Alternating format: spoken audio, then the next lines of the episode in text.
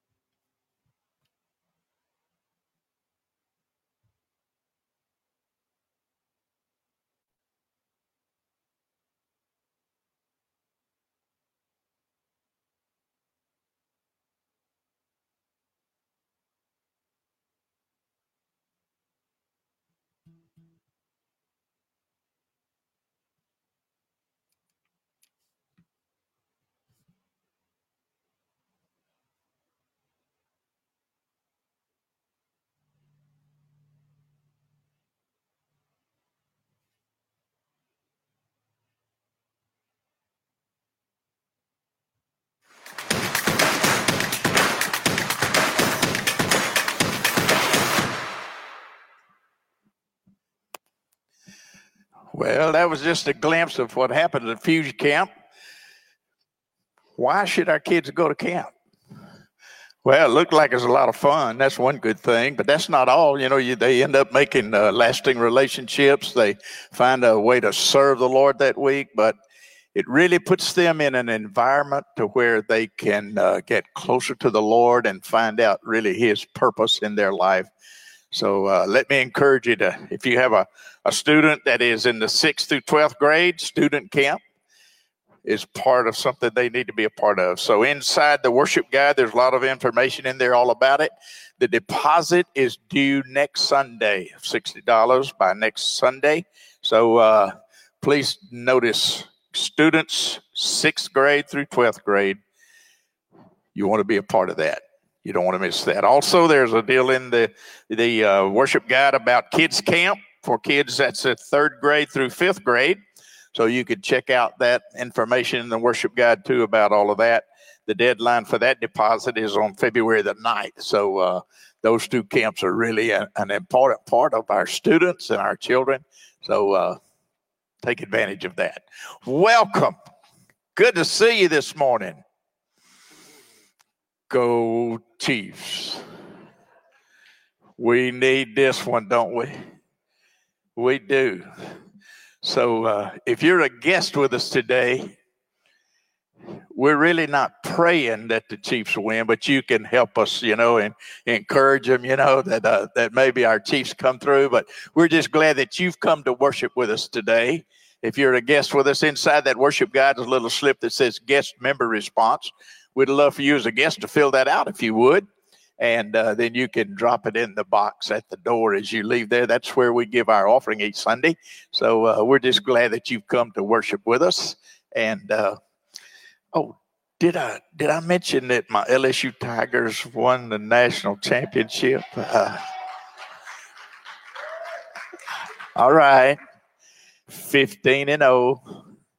We done it. Bayou Bengals pulled it out. We even beat Auburn. Well, we better pray. Let's talk to the Lord a minute. God, thank you for your goodness to us. Thank you for loving us, God, and thank you for letting us live in this day. And today we just come to worship you, Lord. And so we uh, realize there's probably something you want to do in our heart today. Help us to be open to you right now, God. May your will be done in our life. As we worship you today, accept the praise from our lips and our heart. We praise you with all we got. In Jesus' name we pray. Amen.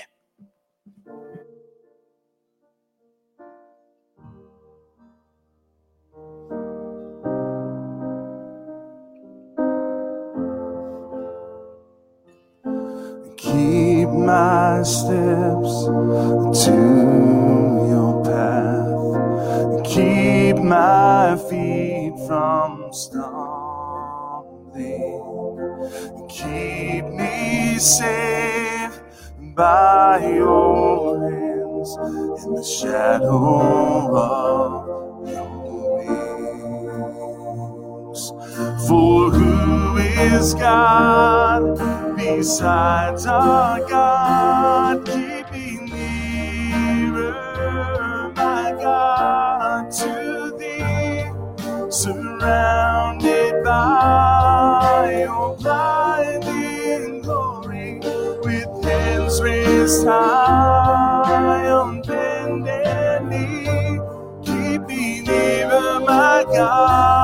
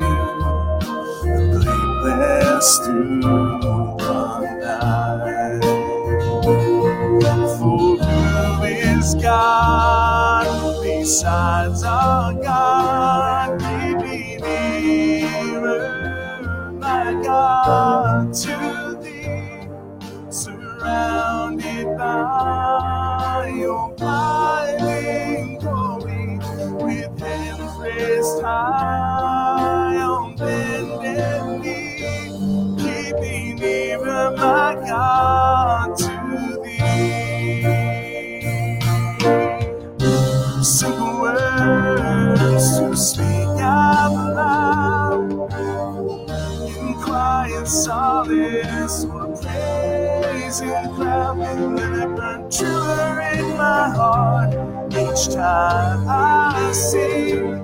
Keep me nearer, my God, to thee.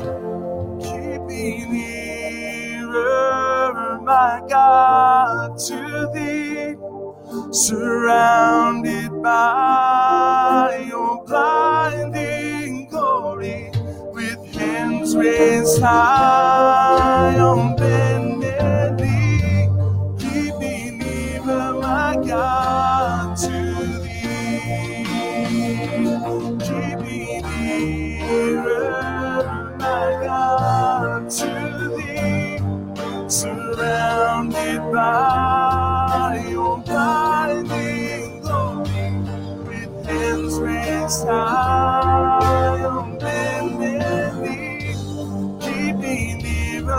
my God, to thee.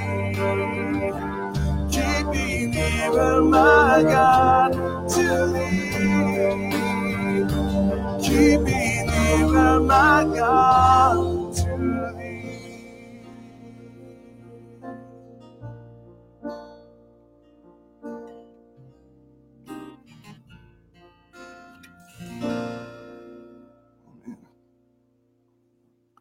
Last week, we started to do something that we don't normally do, but I think we're going to keep this going for quite a while here. We took a time just to pray.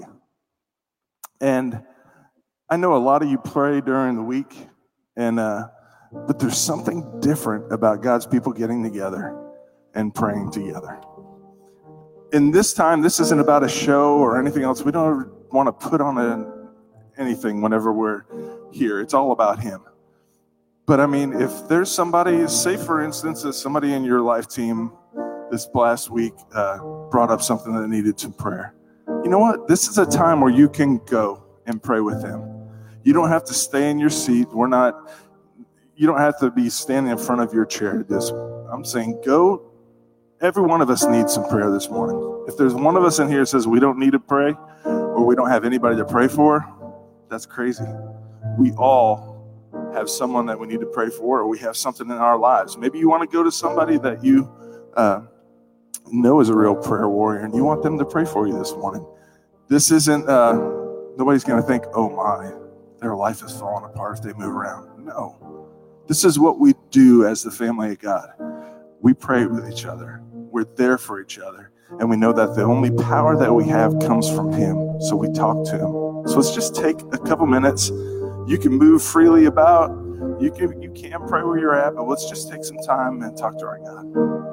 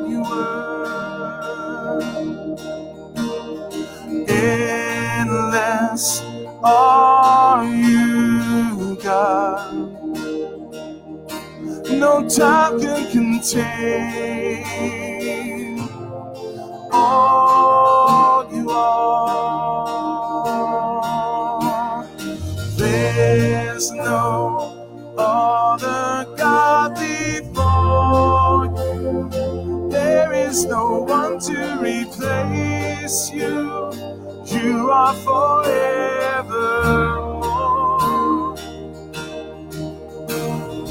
There's no other God I call to. You are the one that I cling to.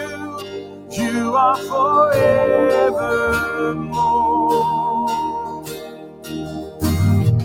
Faithful are you? God. You never change. Lord, you are. only you are God. Forever you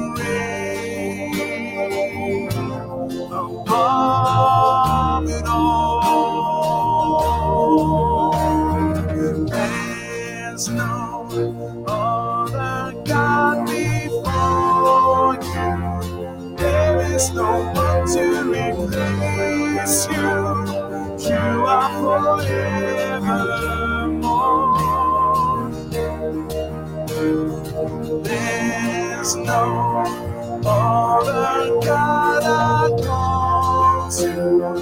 You are the one that I cling to. You are forevermore.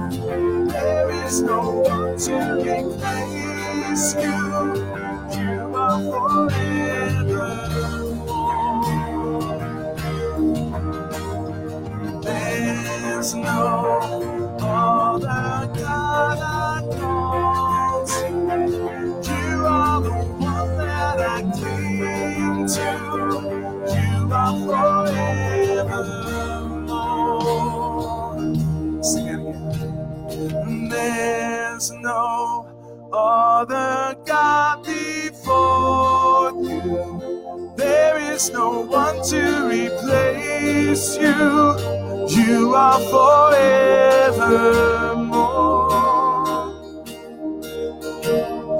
There's no other God I call to. You are the one that I cling to. You are forever.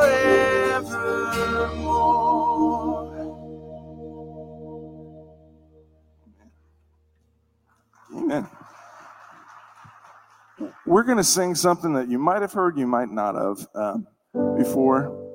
And it's called Christ Be Magnified. That's what we're doing here this morning. With hopefully, with all that we do and all that we say, we're magnifying Him. I'm going to sing the chorus of this, and you can sing it with me after. Christ, Christ be magnified. Let His praise arise. Christ be magnified in me. Oh, Christ be magnified from the altar of my life. Christ be magnified in me. Oh, Christ be magnified. Let his praise arise. Christ be magnified in me. Christ be magnified from the altar of my life. Christ be magnified in. Sing it with me. But oh, Christ be magnified. Let his praise arise. Christ be magnified in me. Oh, Christ be magnified the altar of my life. Christ be magnified in thee.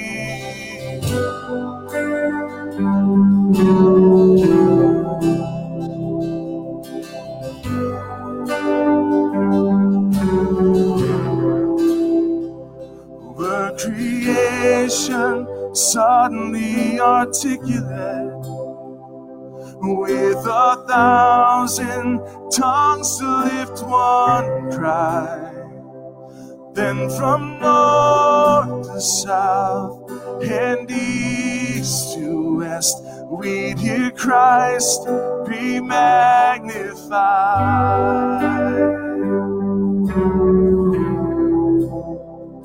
Where the whole earth echoing his eminence his name would burst from sea and sky, from rivers to the mountain tops. We hear Christ be magnified.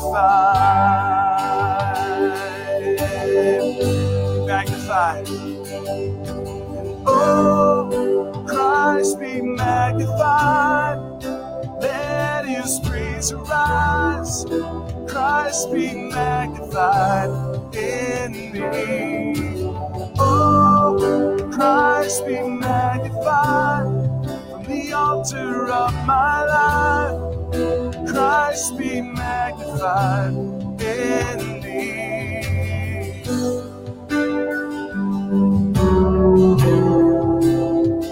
When every creature finds its inmost melody, and every human heart its native cry.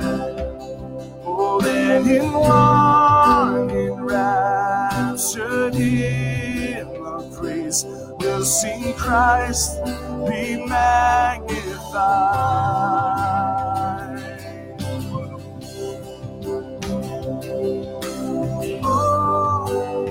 Christ be magnified. Let his praise arise. Christ be magnified in me. Oh, Christ be magnified from the altar of my life. Christ be magnified in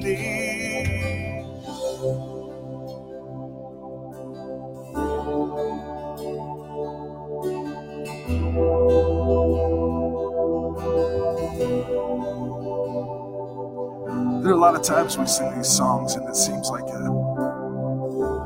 like we're going to do something for God.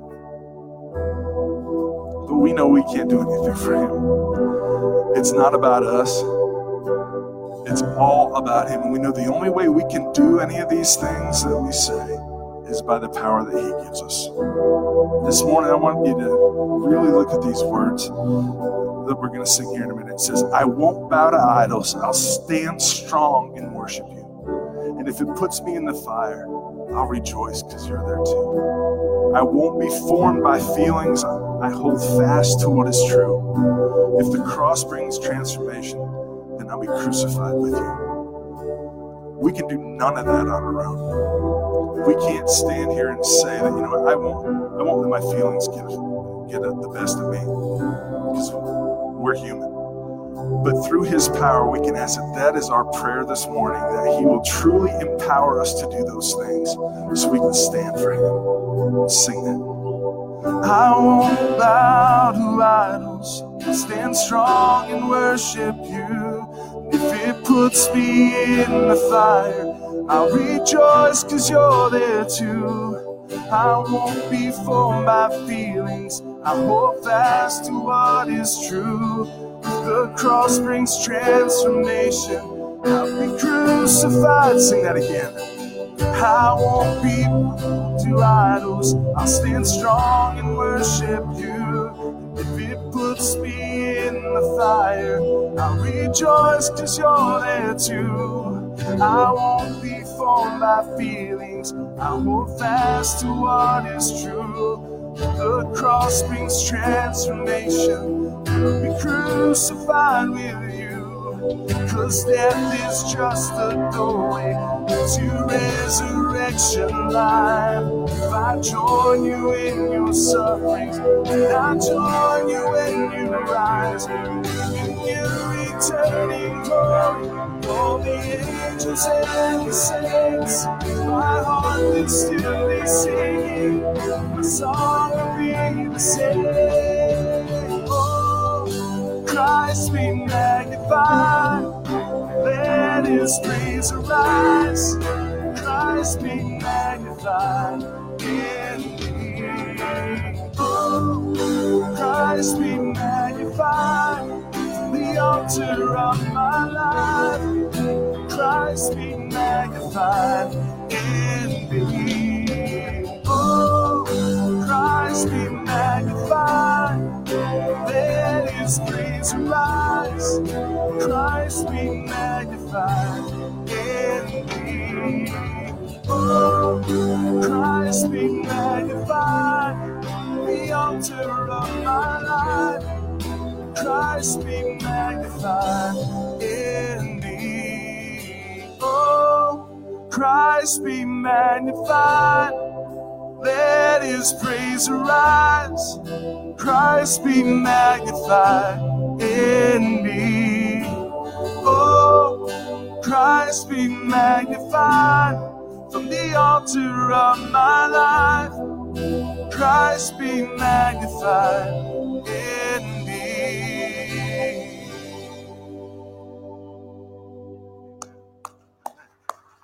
Amen. Kids, it's time for you to go to children's church and the rest of us to greet one another.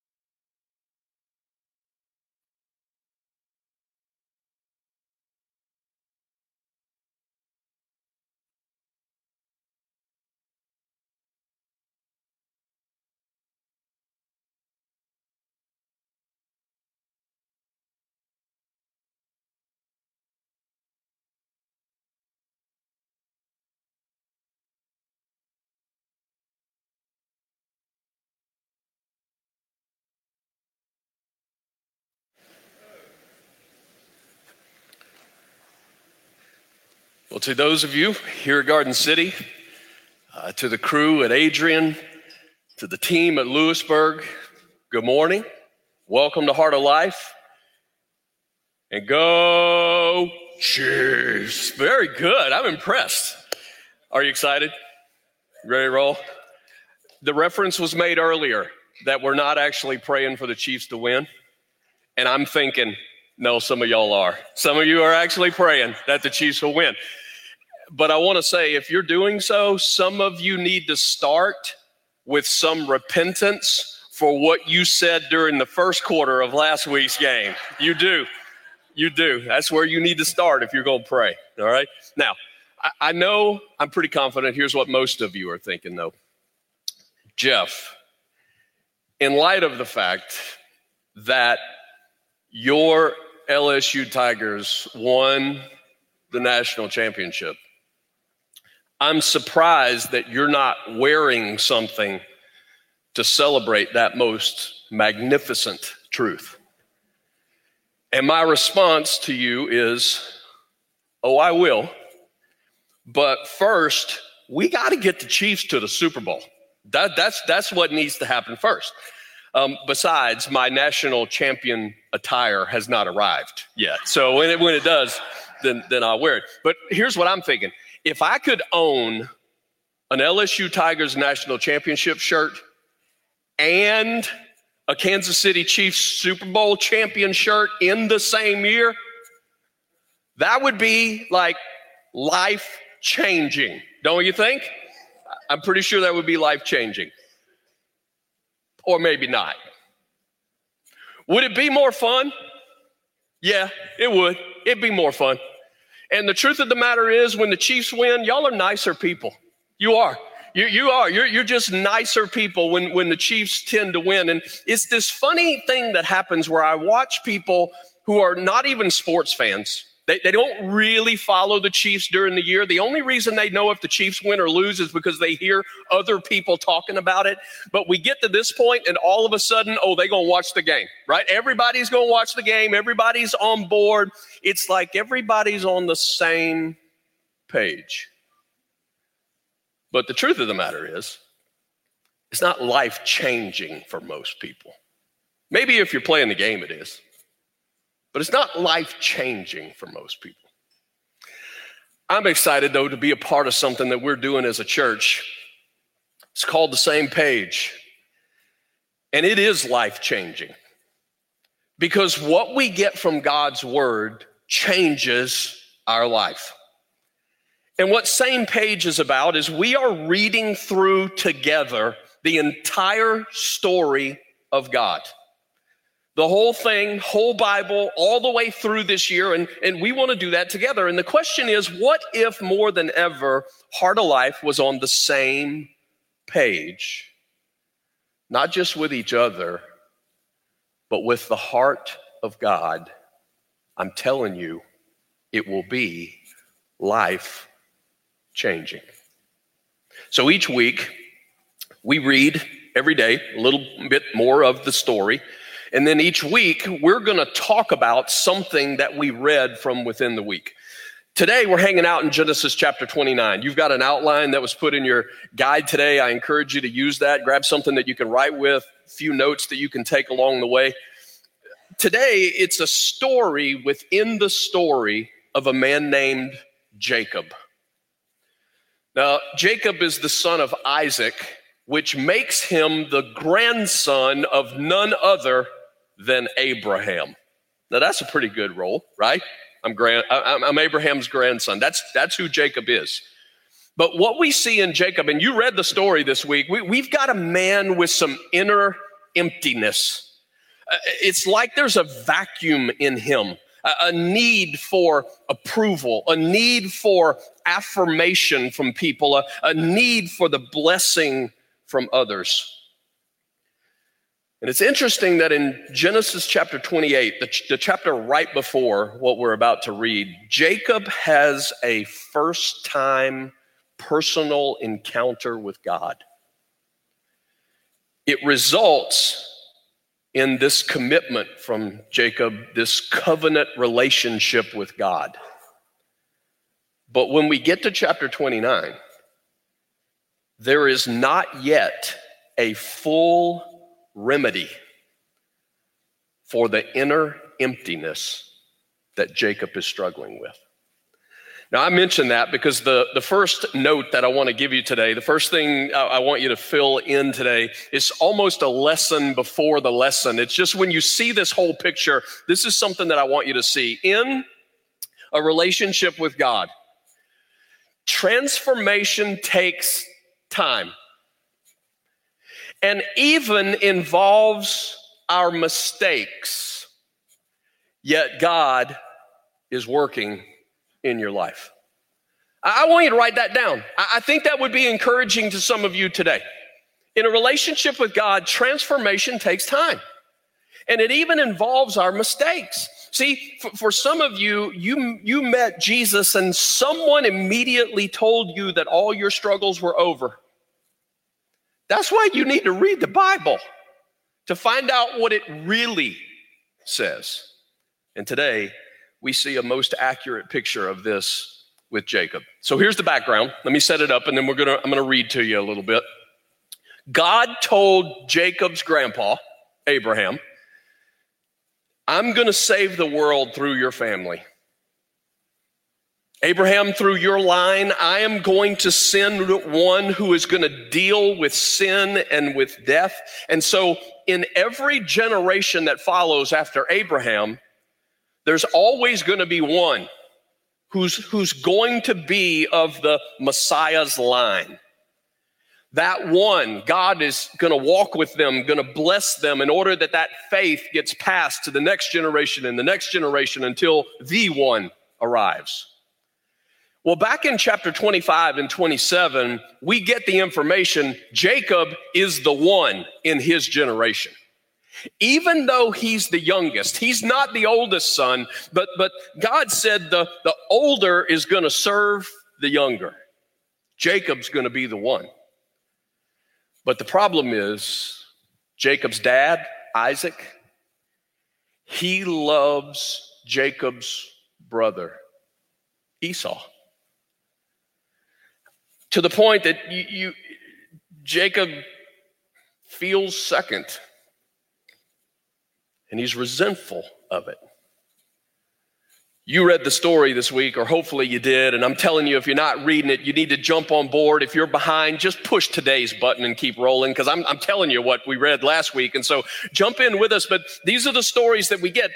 Jacob tricks his father When his father is very old, Isaac is near death, he deceives his father into giving him the blessing that belonged to the firstborn. It belonged to to to, to um, Esau, but but Jacob tricks him into giving it to him, and so his brother vows to kill him. Jacob is running for his life. He's at the point now, he has no family, he, he has no inheritance. He runs to his mother's relatives just to survive. And we pick up the story today with Uncle Laban, and they're talking wages. Jacob, you're working for me. We should talk wages. Let me just read some of the story for you today. Let's pick it up with verse 15. Laban said to him, Just because you're a relative of mine, should you work for me for nothing? Right? Some of us know the answer to that question is always no, right? We don't work, we don't work for nothing. Tell me what your wages should be. Now, Laban had two daughters. The name of the older was Leah, and the name of the younger was Rachel.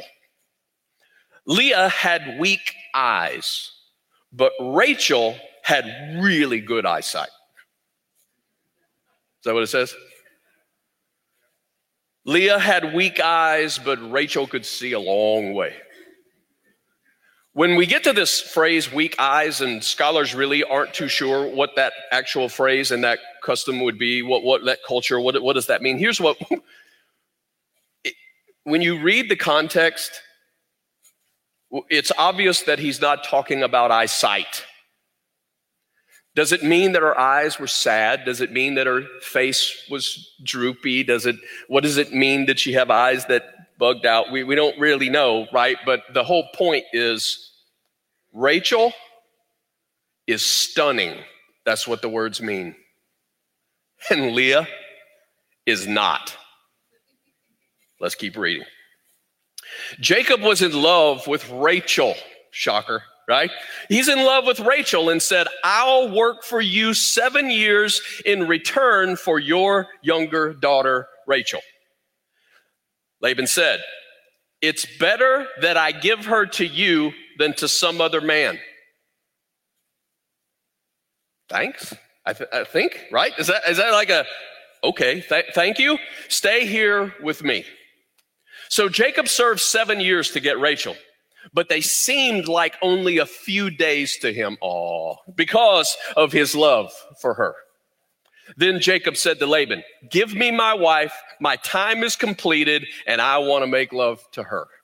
22. So Laban brought together all the people of the place and gave a feast. But when evening came, he took his daughter Leah and brought her to Jacob. He took his daughter, who? Leah and brought her to Jacob, and Jacob made love to her. And Laban gave his servant Zilpah to his daughter as her attendant. When morning came, there was Leah. So Jacob said to Laban, What is this you have done to me? I served you for Rachel, didn't I? Why have you deceived me?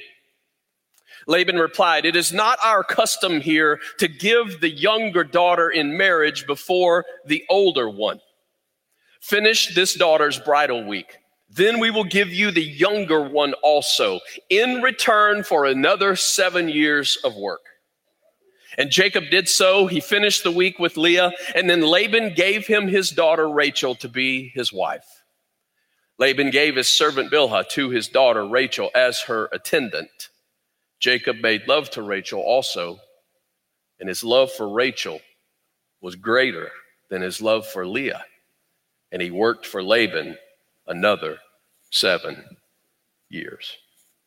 If somebody just told you that story and then, like, you never read it, you'd be like, that's not really in the Bible. What a story.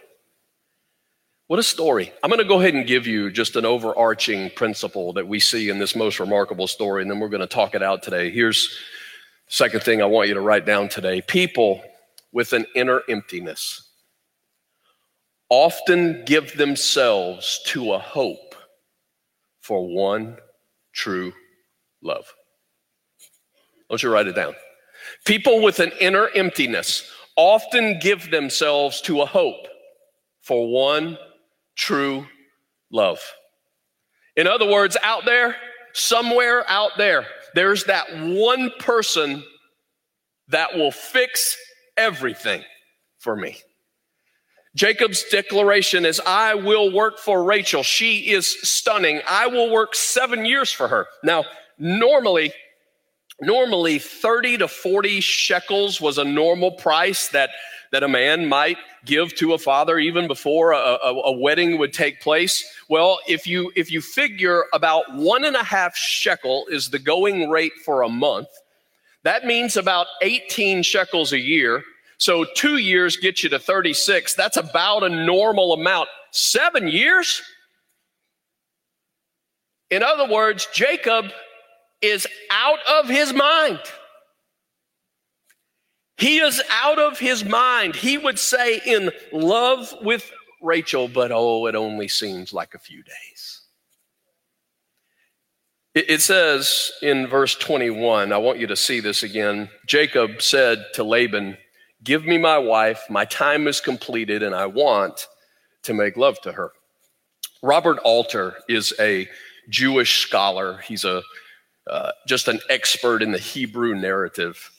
Um, he points out how much of a problem this verse is to most Jewish commentators because it's so out of custom. I, I want to make love to her. In our culture, we'd say, I, I want to have sex with her the, the Jewish rabbis struggle with that phrase so much because there's no way on earth a Jewish man would have said that in that day. Now, he's not saying they might not have been thinking it, but they would not have said it. They would never say that. And it's just this indication, something so outside the normal lines. Jacob is emotionally and sexually overwhelmed with longing for her, and he will do anything for her. Why is he like that? And I'm telling you, the story paints the picture. This is how Jacob deals with the failure in his life. The rest of his life has fallen apart.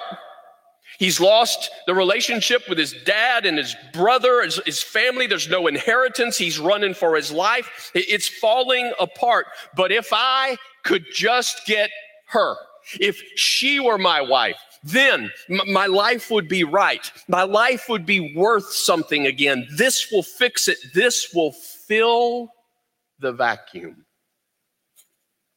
Ernest Becker wrote a book quite a while ago. It was 1974. It was actually a Pulitzer Prize winning book called The Denial of Death. Now, Ernest Becker is not a Christian, he's an atheist.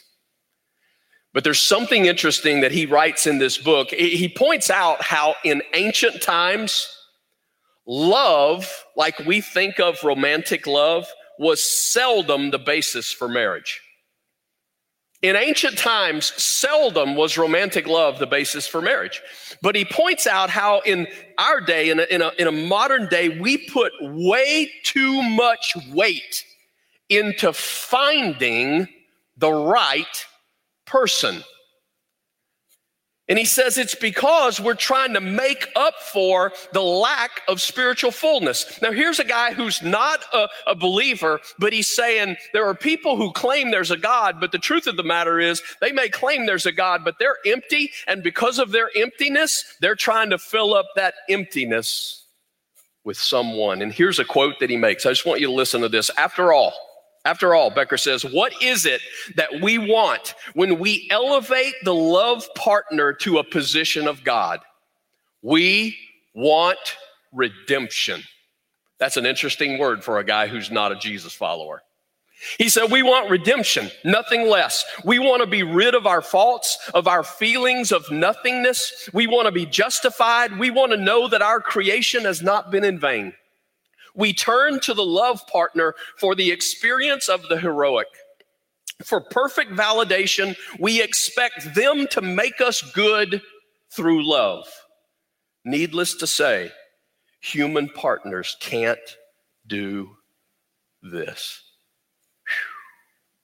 He's right. And I'm going to take it even further because the Bible takes it even further. Whatever you pursue, maybe it's not just a relationship, but it could be something else. Whatever you pursue as your one true love will always be disappointment and disillusionment in the morning.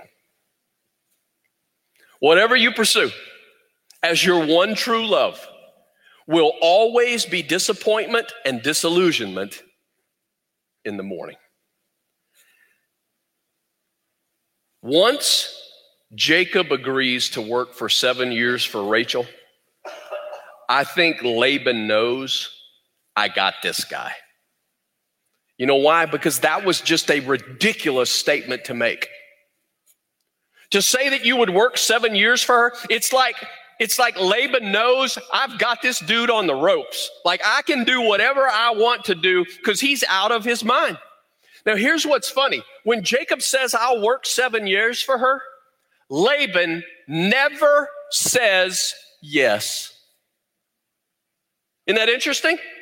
He says some things, but he never says yes. But you know what Jacob hears? Jacob hears yes. You know why he heard yes? Because he wanted to hear what? Yes.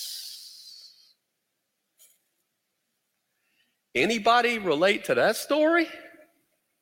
Where you can look back in your life and go, I was so centered in on this one thing that I thought would fix it all. I was so centered in on this one thing that I thought I had to have. I, I put this at the center of it all. And even though nobody said yes, I heard yes because what I wanted to hear was yes. You say, okay, but how does this thing happen, man, where it's possible that like it could be Leah and he doesn't know it's Leah till how does that happen? Well, here's here's what you got to understand. Culturally, you got a wedding where the bride is more than completely covered the entire time. They, they were. Not only in the garb that she would wear, but a veil that she would wear the entire time. There is a procession that happens completely veiled, a ceremony that happens completely veiled, a feast even after the ceremony, completely veiled. Veil is never removed, completely covered until the bride and the groom go into the tent, at which point there is no electricity, none. And I, it is just the fact of the culture, you study it after a feast. Well, guess what goes with food? Drink. And after hours and hours of food and drink, they go to bed. Jacob says, Oh, Rachel. And then in the morning, he says, Oh, Leah. Laban had given him the older sister. In verse 25, Jacob's response is, Why have you deceived me? Laban, why have you deceived me? I mean, come on, does Laban really think he's going to get away with I mean, seriously, can you get away with this? Verse 25 continues. Laban replied, It is not our custom here to give the younger daughter in marriage before the older one. Now, I don't know about you, but when I first hear that, okay, that doesn't do it for me. That, that wouldn't work for me. Uh, is, that's not really an answer. That's still cheating. That's still lying. That's still fraud. You ever wonder why Jacob just sort of seems to give in here? You ever wonder why he just seems to quietly move on? Well, it's interesting that when you translate this Hebrew language, and I'm just going to kind of put it in how we would literally say this today. When Jacob says to Laban, Why did you deceive me? Here's how Laban answers him. Well, around here, it's not the custom to put the younger before the older.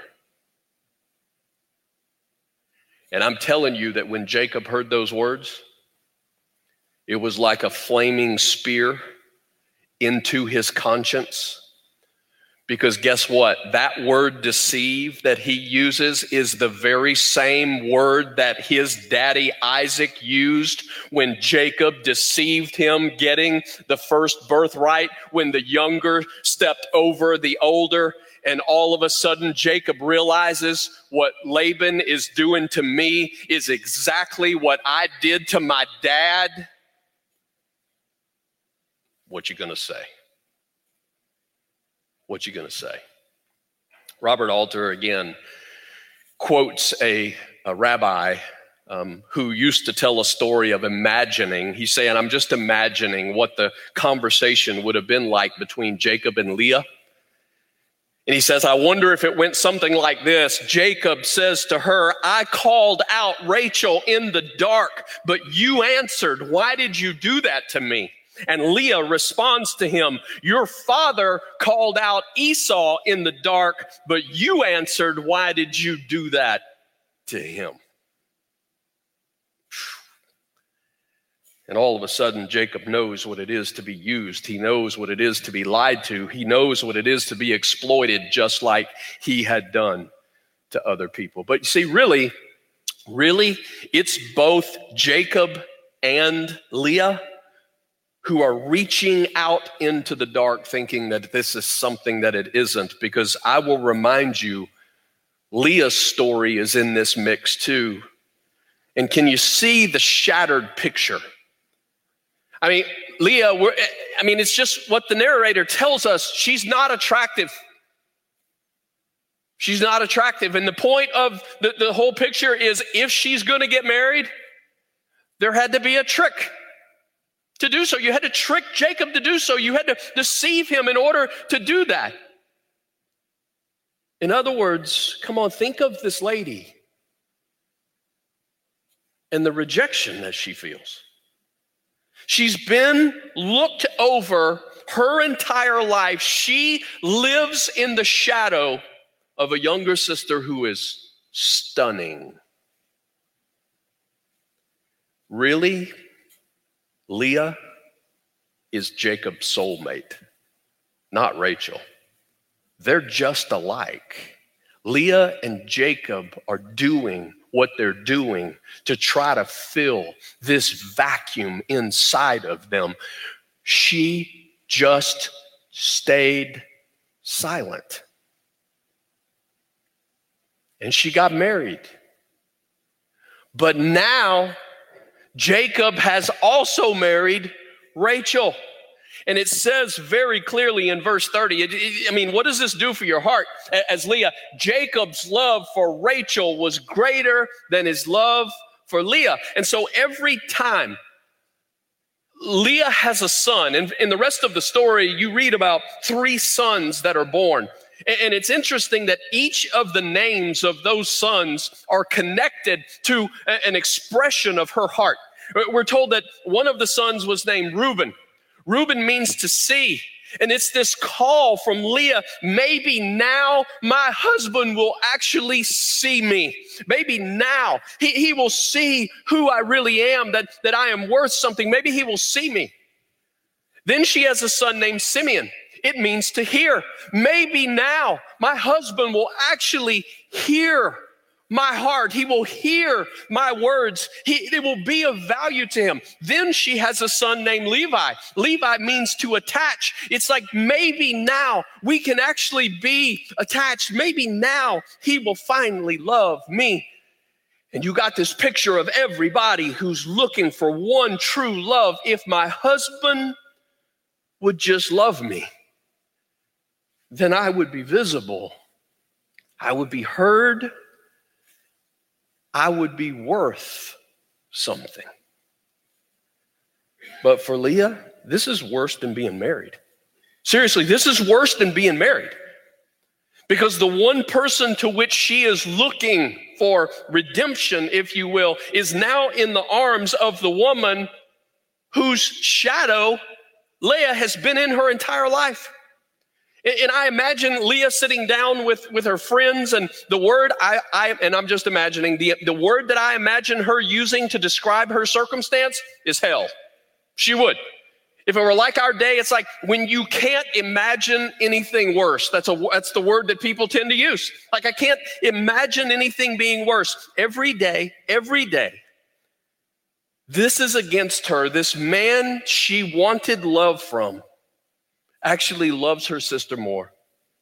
Every morning, as she as she watches her three boys run around, she looks into their faces and she sees the face of the one who has rejected her. Every night when she's laying in bed, awake, because she just wants that spot next to her to be filled. But it's not because he's with somebody else. In all of life, whatever you place in that center, I'm telling you, you go to bed with Rachel, you wake up with Leah. There's always disappointment. There's an interesting quote that I saw this week I think everybody should get rich and famous and do everything they ever dreamed of so they can see that it's not the answer. That's a pretty serious statement from a funny man, Jim Carrey. Now, interesting? Every relationship, every marriage, every job, every project, every achievement, he's saying in the morning, it's always Leah. C.S. Lewis said if people could just really learn to look into their heart, they would know that what they want is something that this world can never actually give them. Whatever it is. And maybe it's good things. Because come on, marriage is a good thing. Family is a good thing. Sex is a good thing. Work is a good thing. All those things are good things. But, but if, if they are the thing that you place at the center, if that's where you place your hope, it will always disappoint. Some people don't realize that and so they just keep trying to get a better one. Because the one in which they put their hope didn't fix it, so they try to get a better one. And it disappoints too. So, come on, where's God in all this? It's a beautiful question to ask in this story because we have some really beautiful answers. Where is God in all this? Well, here's what we see God loves the unwanted. He loves the unwanted. Leah is unwanted. Whether or not you like saying that or not, it is the picture of this story. She is unwanted, but oh, she is wanted. It says in verse 31 when the Lord saw that Leah was not loved, and then you see how he loves her. It's, it's a beautiful picture. She gets her life back. For most of her life, men have tried to take it. Either her dad is using her and, manip- manipulating the story, or, or Jacob is, is seeing her as, as this object that will solve it all, putting the weight of, of God upon her. But, but all of a sudden, when she sees how God loves her and she entrusts to him, it's like he gives her her life back. God loves Jacob. I mean, come on, he's, he's the deceiver. Everybody's out after him, but, but God loves Jacob, doesn't, doesn't give, give up on him. Where is God in all this? God loves the unwanted, but I also want you to see that he works through the unwanted. He works through the unwanted. Look at verse 31 again. It says that when the Lord saw that Leah was not loved, he enabled her to conceive. There's this picture through the story of how God continues to work in Leah's life. Even though the first three boys all represent still this longing in her heart, she's still looking to her husband to fulfill this vacuum that, that, that, that, that she wants filled.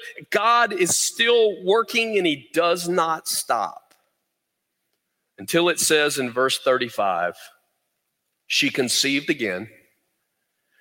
And when she gave birth to a son, she said, Now, this is the fourth, right? I gave you the three. Here's the fourth.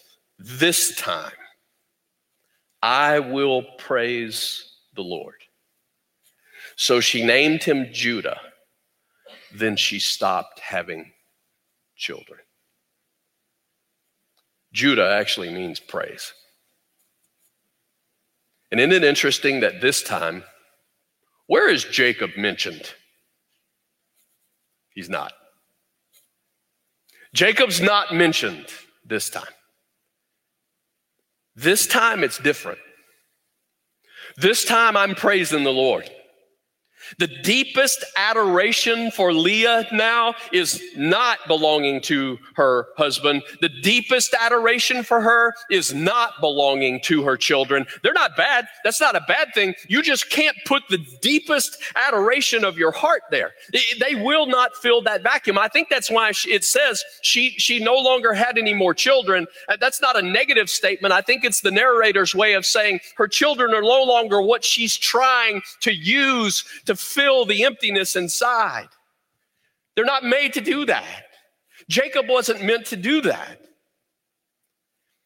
This time I will praise the Lord. It's an interesting word there. In the book of Genesis, there are two primary names for God.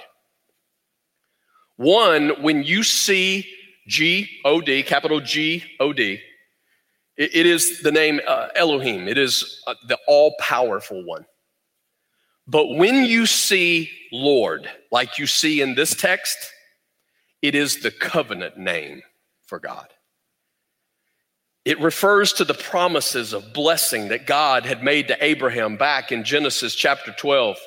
It refers to God as Yahweh.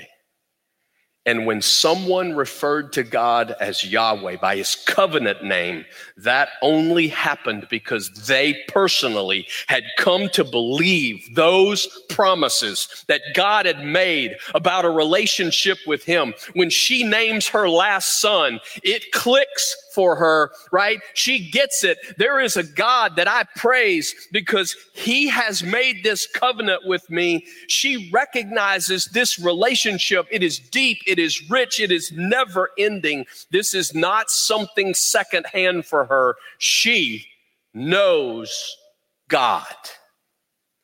And in chapter 48, you, will you, read, if you haven't read it already, Judah becomes the one through whom the king, the Messiah, will come. So get the picture here. God looks at the girl that nobody wanted. And not only did he love her,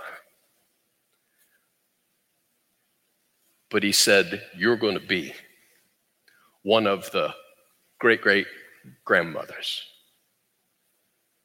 of the one who's going to change everything. It says in Luke chapter 3, when it's giving us the genealogy of Jesus, it's, it's rolling down the line. The son of Perez, the son of, there he is, Judah.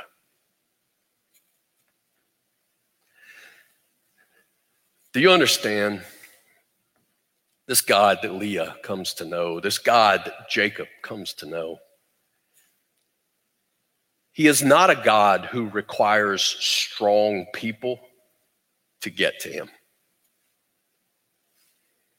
He is a strong God who gives grace to weak people who want to get to him. Through Jacob and Leah, God is going to do something more amazing than the world has ever seen through their line. Isn't that crazy? The guy who's empty and is not loved. The girl who is empty and is not loved.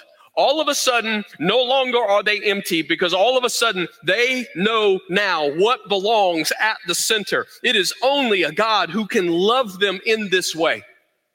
And through them, He's going to save the world. Come on, that's how the gospel works. What a God! What a love!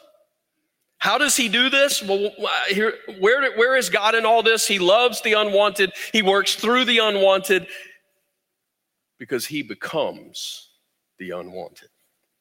Let me read a little bit to you from the prophet Isaiah. Here's what we read about Jesus. You ever wonder, like, what does Jesus really look like?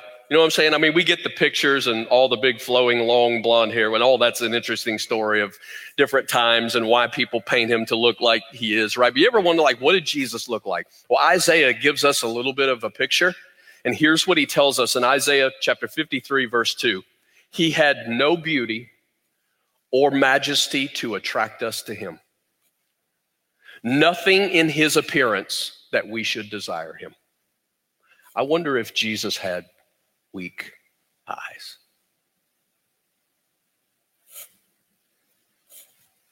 He was despised and rejected by mankind, a man of suffering and familiar with pain. Like one from whom people hid their faces, he was despised, and we held him in low esteem. Why would he do that? Well, if you keep reading in Isaiah, it says this in verse 5 He was pierced for our transgressions, He was crushed for our iniquities. The punishment that brought us peace was on Him, and by His wounds we are healed. We all, like sheep, have gone astray. Each of us has turned to our own way, and the Lord has laid on Him the iniquity of us all. Jesus chooses to be rejected so that you and I know that he does not reject us. So many people, I think, when they think of God, they think of he is a God at the top of the steps. He is a God that I need to get to. But in order to get to him, the God at the top of the steps, you, you got to you got to be good enough to get to him. You got to be beautiful enough to get to him. You got to be valuable enough to get to him. And can I can I add to the picture here? He is not just the God at the top of the steps. He is the God who is the steps.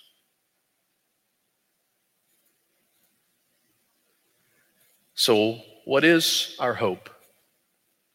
Here's our hope. Your good morals good you, beautiful you, valuable you will not get you into God's story. You're like, I-, I thought this was good. I thought this was hope. No, it's, it's the truth. None of us, we all fall short. We, we all miss. We all sin. We all fall short of the greatness of our God. Our good morals will not get us into God's story. But the good news is that God chooses to step into your story. He chooses to step into my story. He chooses to, to become that which is not beautiful. He chooses to become that which looks weak, that which is despised, in order that he might do what we could never do. He takes my sin and he gives me his goodness. Why would he do that? Because Jesus loves me. And He loves you. The one true love is Jesus. There is one true love. It's Jesus. So please don't, don't miss what we're saying today. Marriage is good, but marriage can never do what Jesus can do. You hear me? Marriage is good, but it can never do what Jesus can do. And so when you put the weight of a savior on marriage and expect that marriage will save you, fill the emptiness, fill the vacuum, it never will deliver. Children are good, but children can never be the center thing in which you find that value and fullness and purpose. You can't. I, I, remember when, when my kids were born, this was such a wrestling match for me of knowing in my heart. I, I don't know how to think of such a better, more miraculous blessing than, than God giving you children. And the whole point was so don't turn this blessing into your God. They'll never be able to deliver. Work is good. But some of you do the work that you do in order to try to fill the emptiness inside. You do the work that you do in order to achieve something, in order that, that you might feel valuable, in order that somehow you might seem good enough.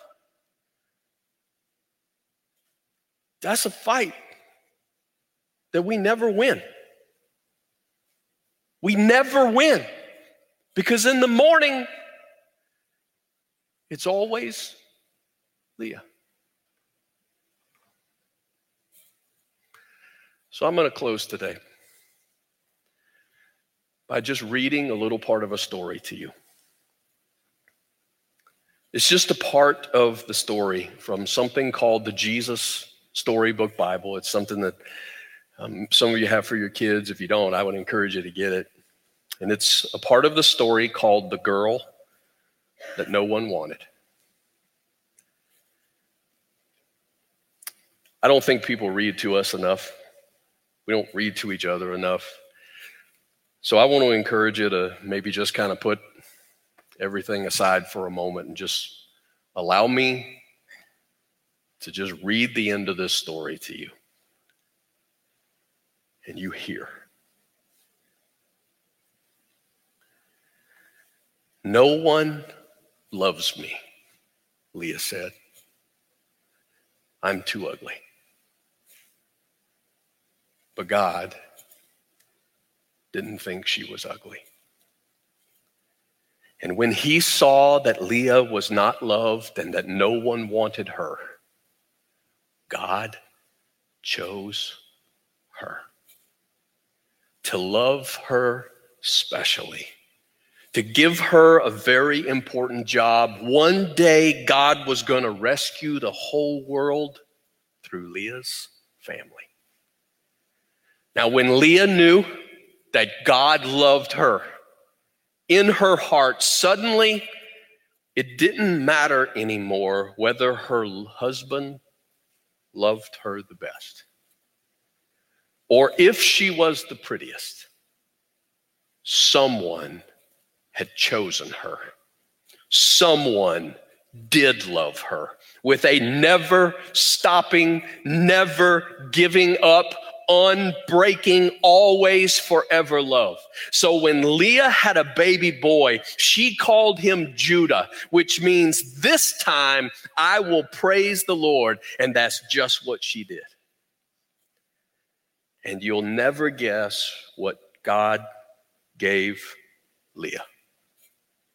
You see, when God looked at Leah, he saw a princess.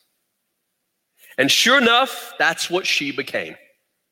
One of Leah's children's children, children would be a prince, the prince of heaven, God's son. And this prince would love God's people. They wouldn't need to be beautiful for him to love them. They wouldn't need to be beautiful for him to love them. They wouldn't need to be beautiful for him to love them. He would love them with all of his heart, and they would be beautiful because he loved them like Leah.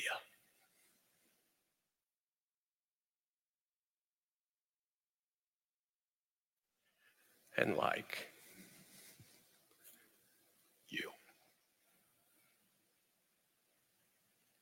Let's pray.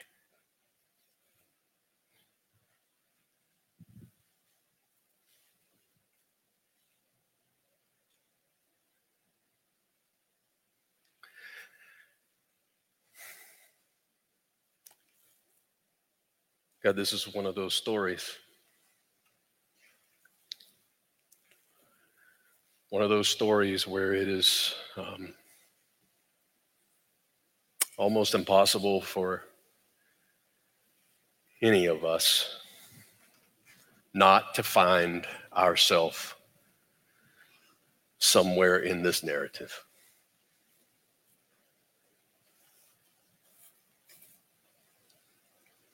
God, I thank you that you, you know our heart. I thank you that you call this what it is. You know all those moments, God, where we have tried to cope with the messes in our life, the mistakes in our life, by trying to put something besides you at the center and believing that it will fix it all. And God, for some of us, we have done that with relationships. God, today I, I am so praying so crazy hard for God, just especially the young hearts in this room.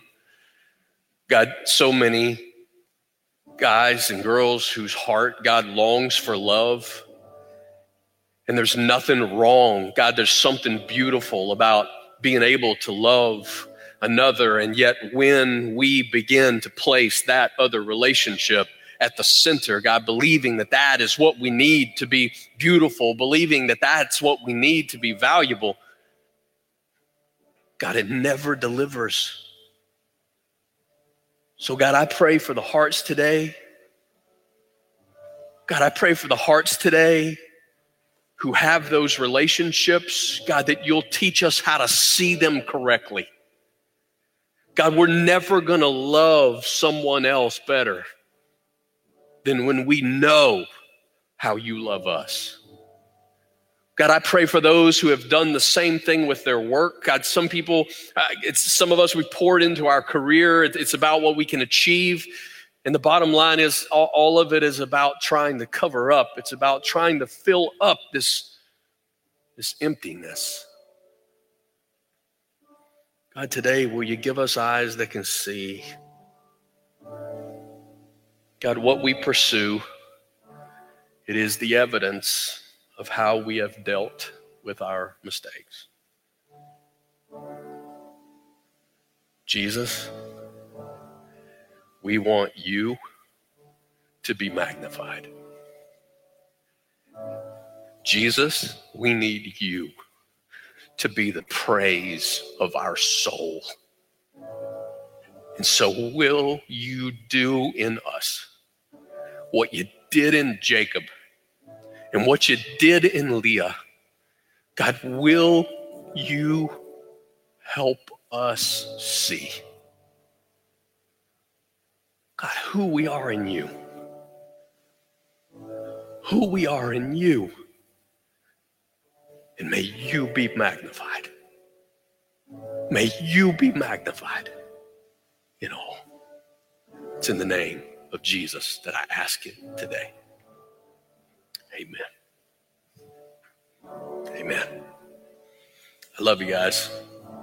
I thank you for listening today. We're going to sing this song kind of to help our hearts wrap around what we've talked about today. If you need prayer today, we're available, not just during this song, but even afterwards. Let's magnify Him. Let's stand together as we sing it.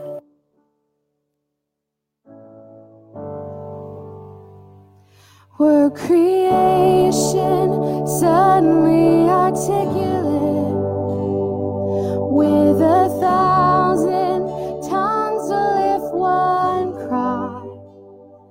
Then from north to south and east to west, we'd hear Christ be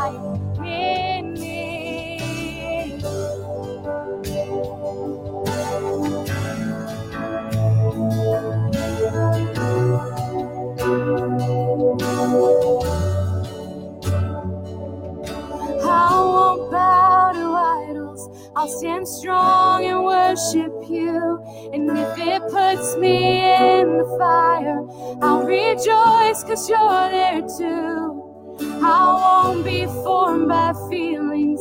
I'll hold fast to what is true. If the cross brings transformation, I'll be crucified with you. Cause death is just the doorway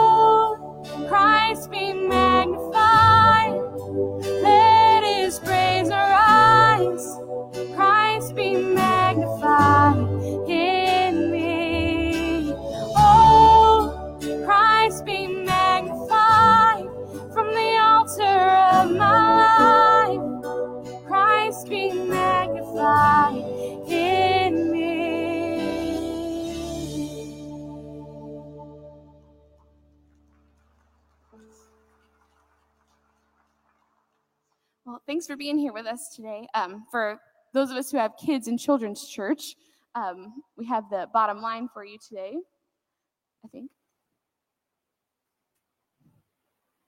Maybe not. It won't come up. Well, you're all out of luck then. You'll just have to trust that your kids are telling you the truth about what they learned in children's church today. but uh, thanks for being here with us this morning. Have a great week. We'll see you later.